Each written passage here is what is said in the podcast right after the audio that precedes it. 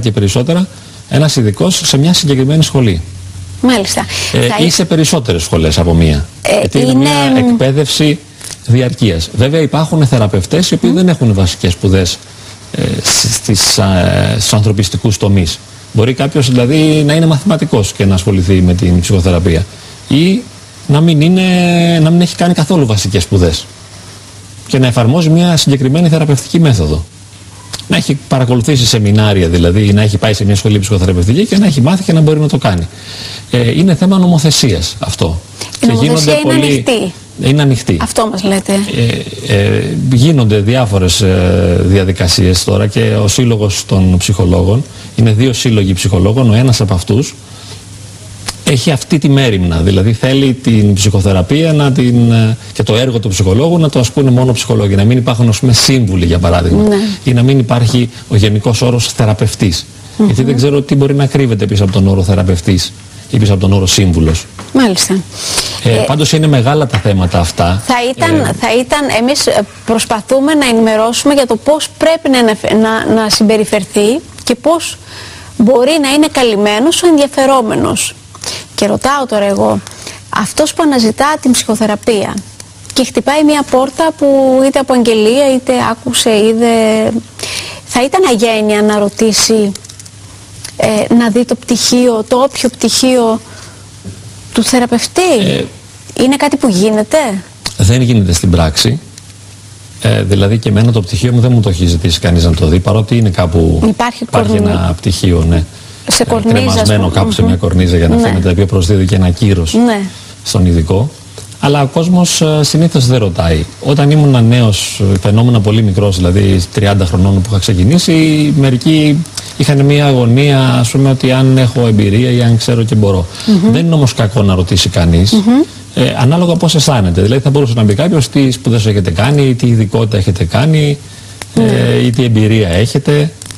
Ε, καλό θα είναι να θέμα, ρωτούν. Ε, καλό είναι να ρωτήσει κανείς, αλλά δεν μπορεί και εύκολα να το αξιολογήσει μετά. Ναι. Δεν είναι, ε, νομίζω ότι η πολιτεία θα έπρεπε κυρίως να δίνει την άδεια ε, του θεραπευτή σε κάποιον που θα έχει τα προσόντα. Αλλά είναι κάτι, σας λέω, που ακόμα ναι. δεν έχει είναι θολό δεν το τελεσμένο. Είναι, είναι λίγο θολό, όχι όμως για πολύ ακόμα. Πώς ο θεραπευόμενος θα καταλάβει ότι ναι, αυτός ο ψυχοθεραπευτής μου ταιριάζει, μου πάει, κάνω δουλειά μαζί του. Γιατί αν στο πρώτο, αν στο δεύτερο ραντεβού νιώθει ότι δεν παίρνει πράγματα, νιώθει ότι δεν καταλαβαίνει, νιώθει ότι δεν μπορεί να συντονιστεί, πρέπει να επιμείνει ή πρέπει να αλλάξει. Με την έννοια ότι βρε παιδί μου δεν μου πάει αυτός ο άνθρωπος.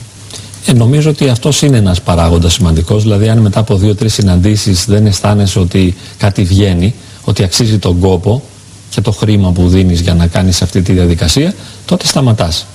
ε, είναι το πώς θα νιώσεις. Ναι. Άλλωστε, ο προσωπικός παράγοντας παίζει πολύ μεγάλο ρόλο.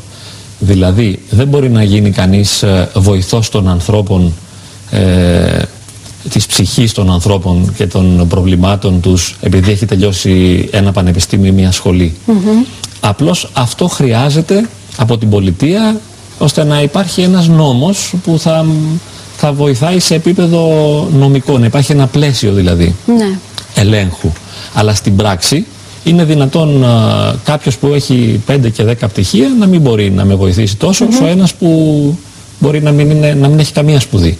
Να είναι ένας απλός άνθρωπος, ο οποίος ίσως επειδή έχει αγάπη, έχει καλοσύνη, ή έχει Τώρα κατανόηση, πάμε σε κάτι άλλο όμως. Μπορεί να με βοηθήσει περισσότερο. Τώρα πάμε σε κάτι άλλο. Θα μπορούσε μία κουβέντα με ένα φίλο να υποκαθιστούσε το ρόλο του ψυχοθεραπευτή; Γιατί κάποιοι ίσως σκέφτονται ότι α, αυτός ή αυτή πάει στον ψυχοθεραπευτή, είτε ψυχολόγος ή ψυχίατρος είναι αυτός είτε κοινωνικός λειτουργός είτε οτιδήποτε, γιατί δεν έχει που να τα πει; Γιατί δεν έχει ποιο να συμβουλευτεί; Ναι, εξαρτάται από το είδος του προβλήματος και από τον ακροατή σου ποιος είναι, από το φίλο. Δηλαδή ναι. υπάρχουν φίλοι που είναι καλύτεροι στο να τους μιλήσεις και μπορούν να σε καταλάβουν και να σε στηρίξουν περισσότερο και άλλοι λιγότερο μπορούν να σε βοηθήσουν. Και από τη φύση του προβλήματος.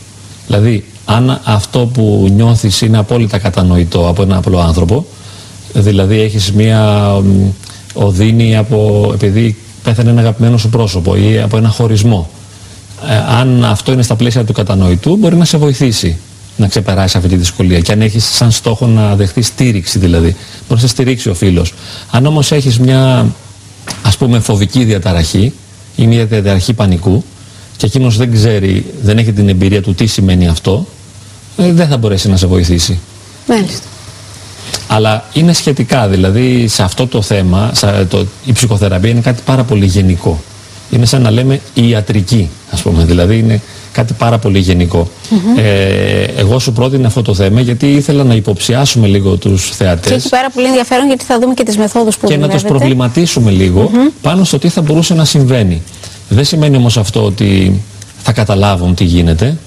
Ναι, γιατί, δεν είναι κάτι που μπορεί να μεταδοθεί. Είναι σαν το ποδήλατο. Αν δεν το κάνεις ο ίδιος, δεν καταλαβαίνεις. Όπως και του ναι. περιγράφουν, έτσι. Μπράβο, ναι, δεν μπορείς να καταλάβεις πώς ακριβώς είναι. Λοιπόν, θα πάμε σε ένα απαραίτητο διαφημιστικό διάλειμμα. Όταν θα επιστρέψουμε, θα αρχίσουμε να προσεγγίσουμε την ψυχοθεραπεία, ε, βλέποντας καταρχήν ποια είναι αυτά τα ψυχολογικά προβλήματα που φέρνουν ε, στο γραφείο του ειδικού, του ψυχοθεραπευτή, τα άτομα. Ε; Ναι. Λοιπόν, πάμε διαφημίσει και επιστρέφουμε.